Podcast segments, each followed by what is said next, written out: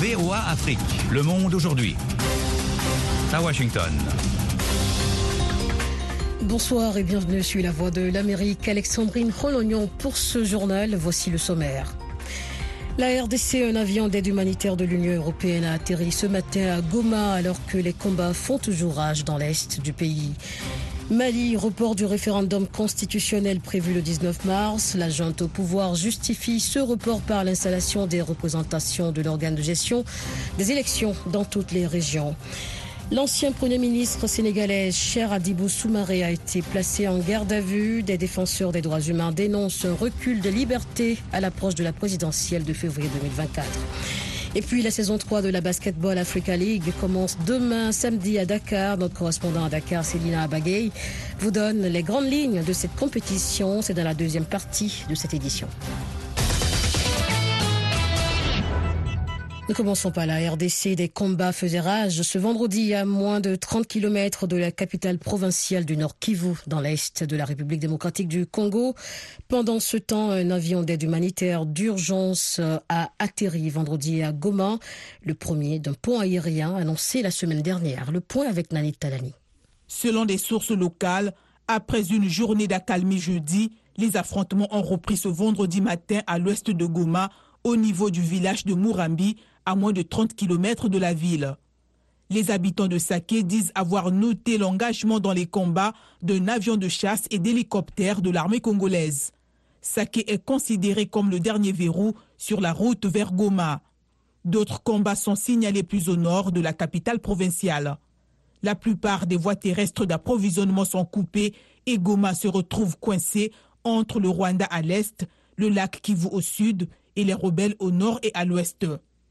Pour venir en aide aux populations durement affectées par les combats, un premier avion humanitaire a atterri vendredi à Goma, apportant quelques 35 tonnes d'aide, tentes, matelas, kits d'hygiène et matériel médical. L'Union européenne avait annoncé le 4 mars la mise en place d'un pont aérien humanitaire civil vers Goma en collaboration avec l'UNICEF et d'autres partenaires humanitaires.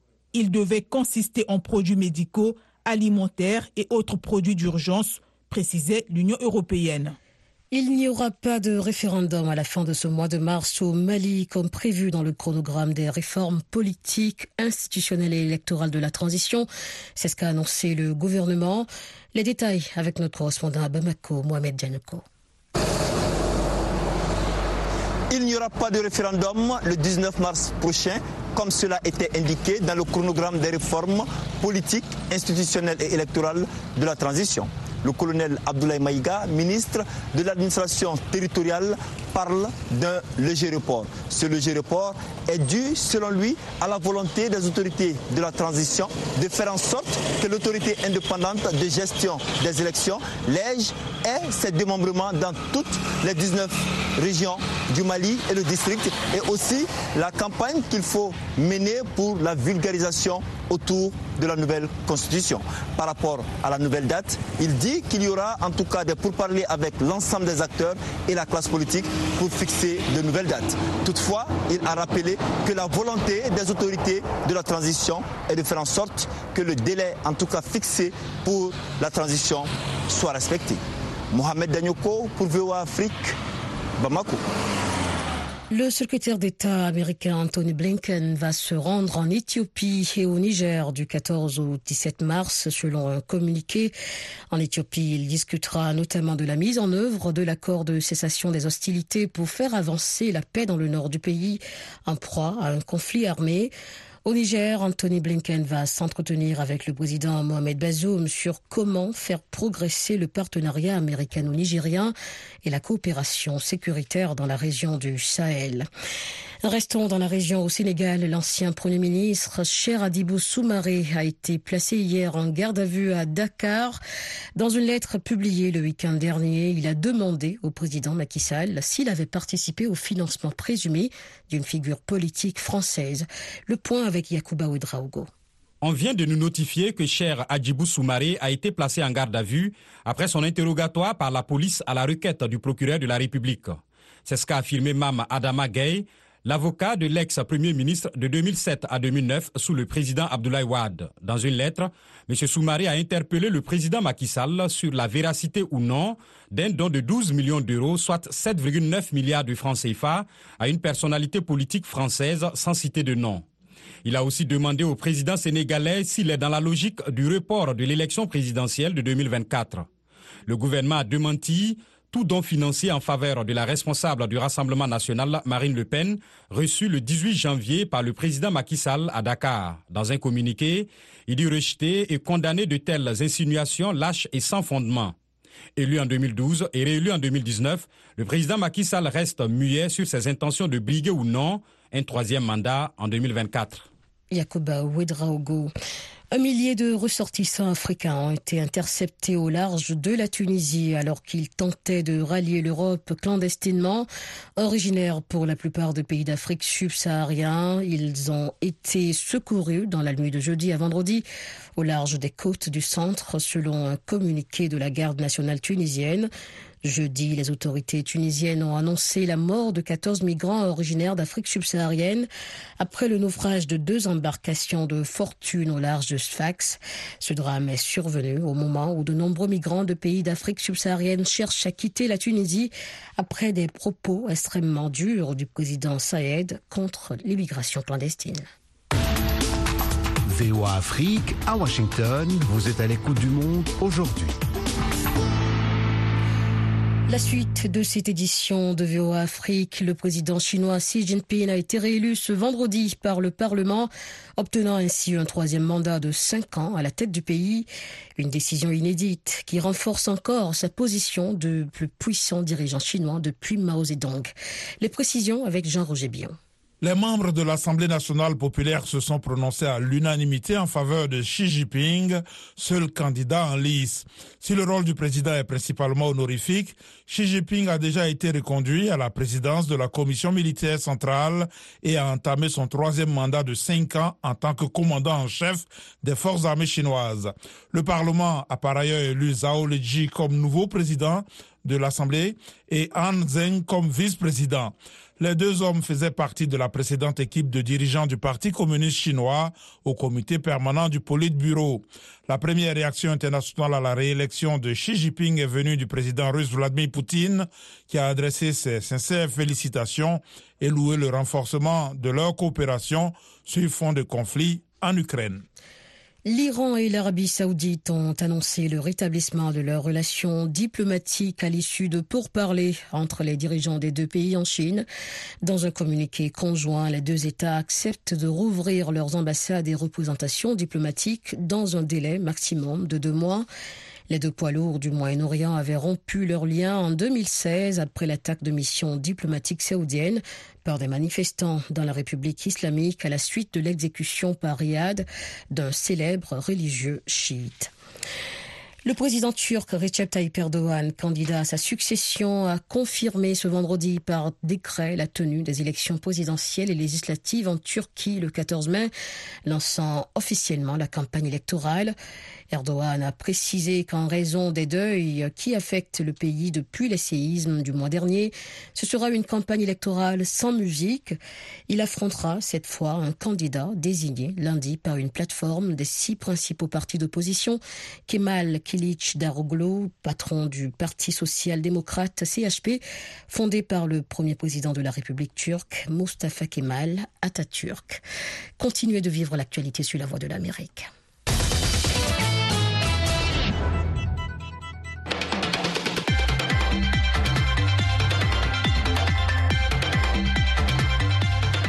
La Minute Éco avec Nathalie Barge. Le ministre camerounais de l'économie, Alamine Ousmane May, a signé avec Afreximbank un accord de prêt de 35 milliards de francs CFA pour électrifier au solaire plus de 13 000 ménages dans 200 localités du pays. Ces investissements font partie de la troisième phase du projet d'électrification de 1000 localités lancé en 2016. Selon le gouvernement camerounais, il faudrait mobiliser 874 milliards de francs CFA pour électrifier 9000 localités qui en ont besoin. La Banque africaine de développement a annoncé avoir lancé avec la coalition pour le dialogue sur l'Afrique un projet de trois ans pour lutter contre les flux financiers illicites sur le continent. Le projet d'appui à l'intégrité et à la responsabilité financière en Afrique vise à contrôler et surveiller les finances publiques pour une mobilisation et une gestion optimale des revenus dans les pays africains. Il ciblera certains pays membres de la BAD pour renforcer la formation, la recherche et les activités de plaidoyer. Londres accueillera le deuxième sommet Royaume-Uni-Afrique sur l'investissement les 23 et 24 avril, a annoncé le gouvernement britannique dans un communiqué. L'événement devrait réunir des chefs d'État et de gouvernement de 24 pays africains et des chefs d'entreprise pour renforcer les partenariats dans des secteurs tels que l'investissement, la technologie et promouvoir l'entrepreneuriat féminin notamment. Selon le Premier ministre britannique Rishi Sunak, ce sommet permettra de rendre les économies africaines plus résistantes et innovantes de 1000 localités lancées en 2016. Selon le gouvernement camerounais, il faudrait mobiliser 874 milliards de francs CFA pour électrifier 9000 localités qui en ont besoin. La Banque africaine de développement a annoncé avoir lancé avec la coalition pour le dialogue sur l'Afrique un projet de trois ans pour lutter contre les flux financiers illicites sur le continent. Le projet d'appui à l'intégrité et à la responsabilité financière en Afrique vise à contrôler et surveiller les finances publiques pour une mobilisation et une gestion optimale des revenus dans les pays africains. Il ciblera certains pays membres de la BAD pour renforcer la formation, la recherche et les activités de plaidoyer plaidoyer. Londres accueillera le deuxième sommet Royaume-Uni-Afrique sur l'investissement les 23 et 24 avril, a annoncé le gouvernement britannique dans un communiqué. L'événement devrait réunir des chefs d'État et de gouvernement de 24 pays africains et des chefs d'entreprise pour renforcer les partenariats dans des secteurs tels que l'investissement, la technologie et promouvoir l'entrepreneuriat féminin notamment. Selon le Premier ministre britannique Rishi Sunak, ce sommet permettra de rendre les économies africaines plus résistantes et innovantes.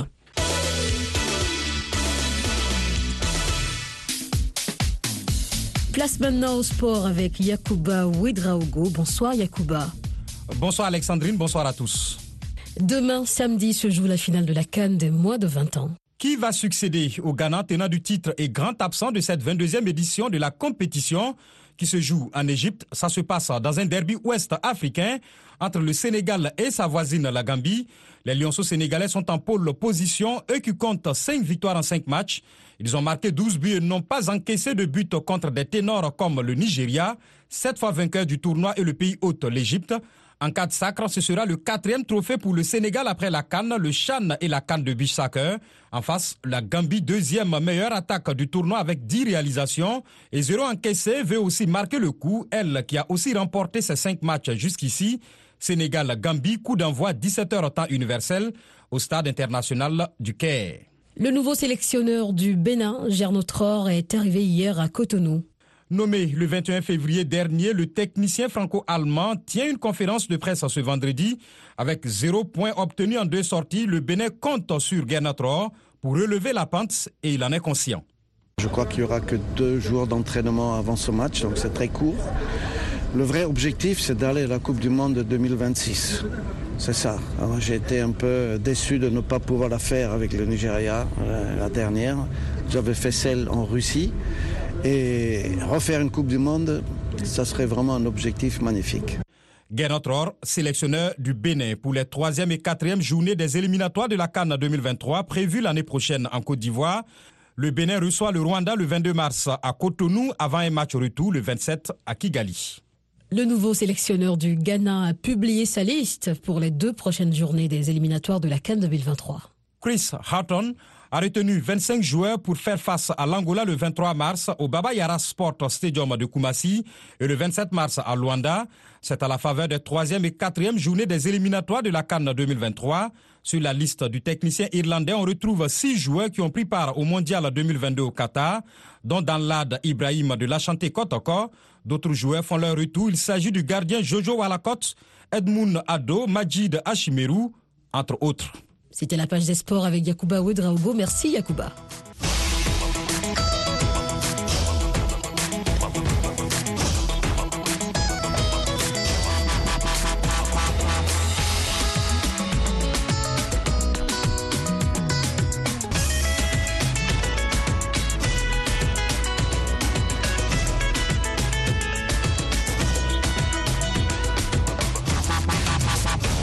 Le Monde aujourd'hui, VOA Afrique.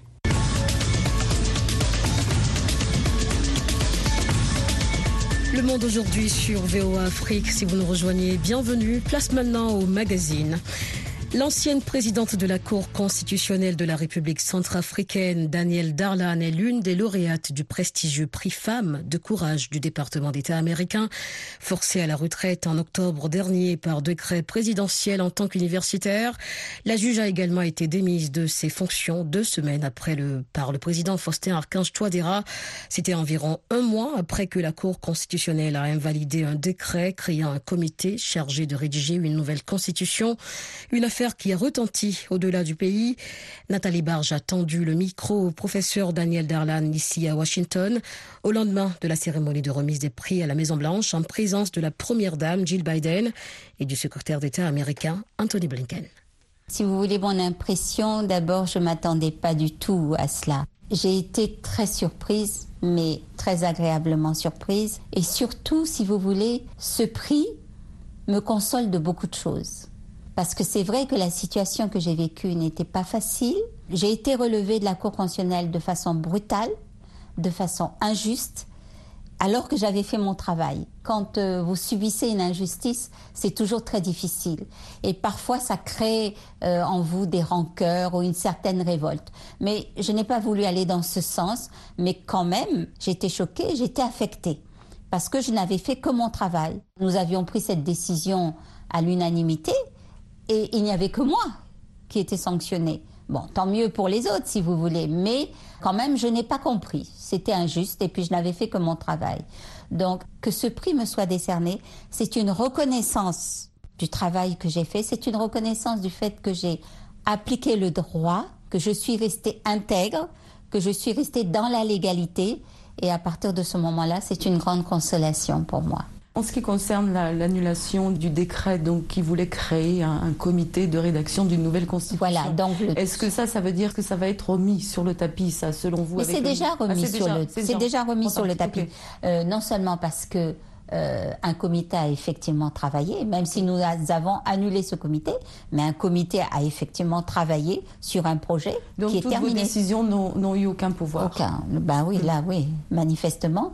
Donc euh, non, mais le projet était bien enclenché, donc euh, il n'y avait pas du tout une intention de l'arrêter. Je l'ai très bien compris aussi. Mais bon, nous on était là pour dire le droit, on l'a dit.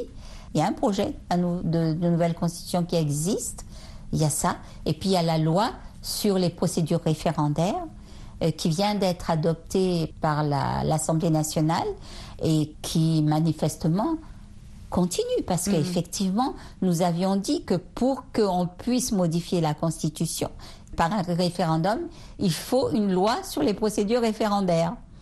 Parce que la Constitution le disait. Donc c'était l'une des conditions. Ils viennent de remplir cette condition. Madame Darlan, les droits des femmes dans votre pays, la République centrafricaine, mm -hmm. au niveau de la parité, au niveau de la présence des femmes en politique, oui. au niveau du business aussi, oui, oui, quelle progression vous voyez Très peu de progrès. Ces derniers temps, il y a même un recul. Parce que je pense que ça tient aussi à toutes les conditions de sécurité. Mm -hmm. euh, vous savez, quand vous devez euh, vous déplacer parce que vous êtes en insécurité, vous, vous laissez tout. Maintenant, au niveau des textes, il y a par exemple la loi sur la parité. C'est vrai. Il y a une loi sur la parité. Est-ce que c'est une parité contraignante hein, ou non? Oui, normalement oui, parce que il y a un texte, il y a un texte de loi qui dit que pendant dix ans, euh, à compter de l'adoption de ce texte, et nous sommes déjà, je crois, à cinq ans, hein, nous sommes déjà à mi-chemin, pendant dix ans, on, il faut, il faut qu'il y ait 35% de femmes dans les postes électifs, dans les postes nominatifs. Et on est à combien à peu près là? Alors, l'exemple de l'Assemblée nationale, vous avez sur 140 députés, vous avez 18 femmes. Ouais. Donc, vous voyez, mm. c'est très peu. Hein. Avant l'ancienne législature, la précédente, c'était euh, sur 140 députés, il y avait 11 femmes. Donc, on a fait un petit progrès. Je crois que c'est le progrès, c'est grâce à la Cour constitutionnelle. Parce qu'on on s'est vraiment concentré sur le problème des candidatures féminines. C'était l'ancienne présidente de la Cour constitutionnelle de la République centrafricaine, Danielle Darlan, au micro de Nathalie Barge. Vous êtes sur VOA Afrique, 24 heures sur 24 en République centrafricaine, à Bangui, sur le 101.7 FM. À l'occasion de la Journée internationale des droits des femmes, ce 8 mars, nous vous proposons tout le mois une série de reportages et de portraits de femmes, des femmes qui bousculent et qui font bouger le continent africain. Nous partons au Nigeria à la rencontre d'une jeune entrepreneur, Adeshola Komo l'a spécialiste du marketing numérique et qui est très active sur les réseaux sociaux. Son portrait avec Gilbert Tamba à Abuja. L'engagement de la jeune entrepreneur Adeshola Komolafi, c'est d'abord pour changer le Nigeria, son pays natal. En 2011, elle fait partie d'un groupe de jeunes Nigérians désirés de donner une nouvelle direction à leur pays en proposant un candidat à la présidentielle. Nous pensions simplement que nous pouvions changer le Nigeria et puis nous avons choisi notre propre candidat à la présidentielle et il a contesté sa troisième place aux élections. Mais ce qui m'a inspiré sur l'ensemble du processus, nous ne le faisons pas parce que nous cherchions quelque chose. Nous le faisions parce que nous pensions que nous pouvions changer le pays. Aujourd'hui, entrepreneur numérique, elle est convaincue que l'avenir de l'entrepreneuriat au Nigeria et en Afrique en général dépend en grande partie des femmes.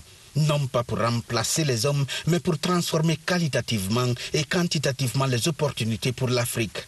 C'est ce qui l'a poussé à créer sa propre entreprise.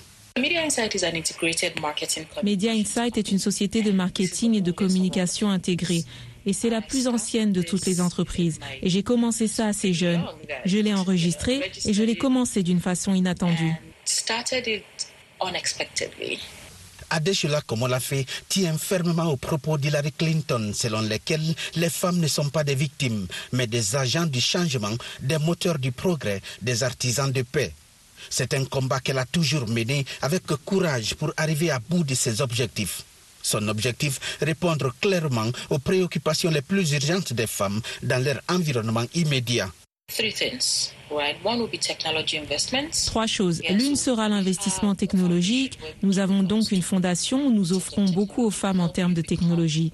Nous leur apprenons à avoir des connaissances en technologie, comment même y accéder dans certaines parties du territoire de la capitale pour commencer pour s'investir dans le social en guise de reconnaissance pour son pays, elle a lancé Save Our Future, une plateforme qui initie les enfants défavorisés aux technologies de l'information.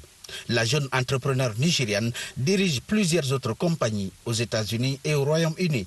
Gilbert Tamba pour VOA Afrique, Abuja. Washington, la voix de l'Amérique, vous êtes à l'écoute du monde aujourd'hui. Retrouvez-nous aussi sur Internet, Facebook et sur votre portable. La RDC, à présent, une délégation du Conseil de sécurité de l'ONU est à Kinshasa depuis hier pour évaluer la situation sécuritaire dans l'est du pays, où le cessez-le-feu plusieurs fois annoncé n'est pas observé. Le chef de la délégation, le français Nicolas de la Rivière, a lancé un appel à tous les groupes armés d'arrêter de se battre. Mais du côté, euh, mais le gouvernement et la société civile attendent plutôt des sanctions à l'encontre du Rwanda qu'ils accusent de soutenir les rebelles du M23. Eddie Isango a joint à Kinshasa le président de la CAG, l'association congolaise pour l'accès à la justice, Maître Georges Kapiamba.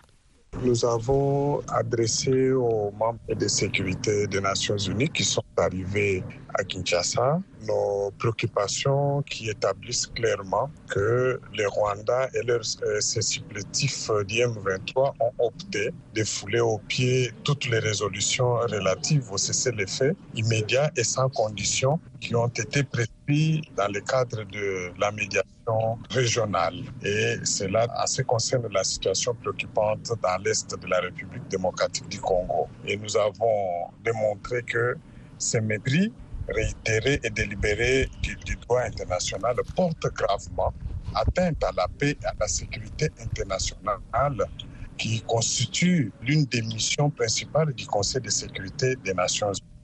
C'est pourquoi la CAGE demande vivement, non seulement à l'Union africaine, mais aussi aux membres du Conseil de sécurité, en particulier aux représentants des membres permanents du Conseil de sécurité des Nations Unies de tirer toutes les conséquences de cette attitude du Rwanda et de ses supplétifs du M23, et cela en infligeant des sanctions sévères contre le Rwanda et ses terroristes du M23 pour violation persistante et délibérée de la Charte des Nations Unies, en particulier de ses dispositions relatives au respect de l'intégrité territoriale des États membres des Nations Unies. Dans les cas d'espèce, c'est la République démocratique du Congo qui est victime des violations de ses droits qui consistent à protéger son intégrité territoriale.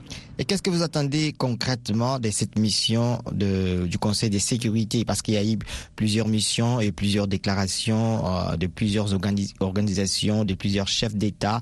Il y a même un cessez-le-feu qui n'est pas respecté. Que les membres du Conseil de sécurité qui sont sur terrain qui vont rencontrer plusieurs acteurs de terrain se rendent à l'évidence qu'au stade actuel, pour sauver la population civile de l'Est de la République démocratique du Congo, pour rétablir la paix et la sécurité internationale qui sont constamment violées dans l'Est de la RDC depuis plus de 25 ans, qu'il faille édicter cette fois-ci des sanctions sévères. Georges Kapiamba, président de l'Association congolaise pour l'accès à la justice. Retrouvez-nous sur VOA Afrique en RDC sur 97.4 à Bukavu. Demain démarre à Dakar la saison 3 de la Basketball Africa League qui s'est imposée comme la compétition majeure de clubs de basket en Afrique. Les précisions avec Célina Baguet à Dakar.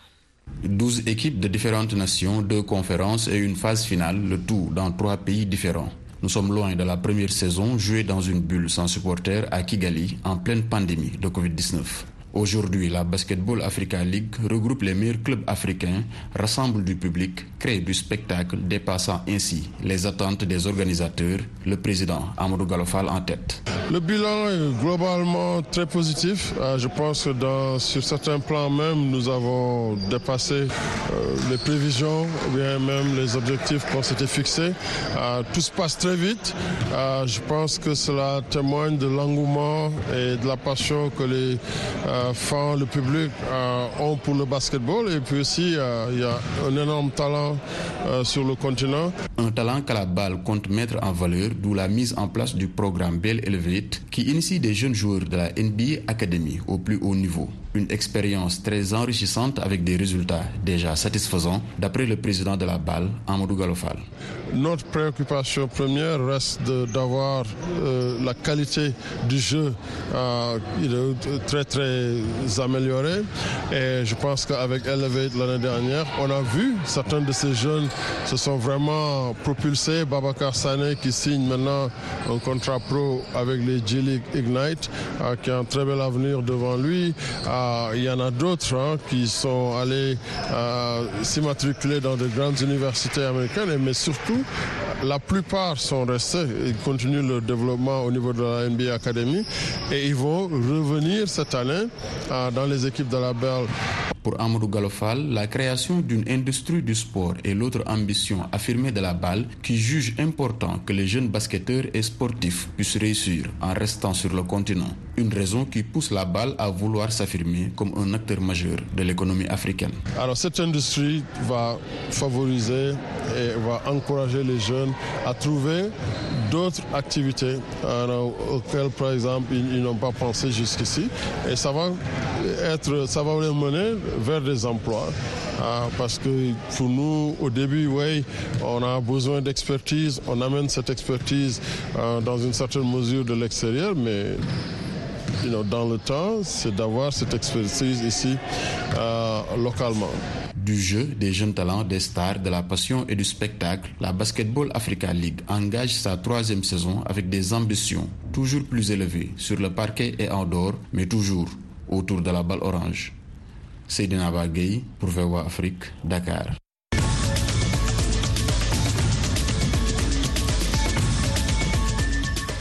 C'est la fin de cette édition de LME sur la voie de l'Amérique. Merci pour votre fidélité. Les programmes de VOA se poursuivent et moi je vous retrouve dans 30 minutes pour une nouvelle édition.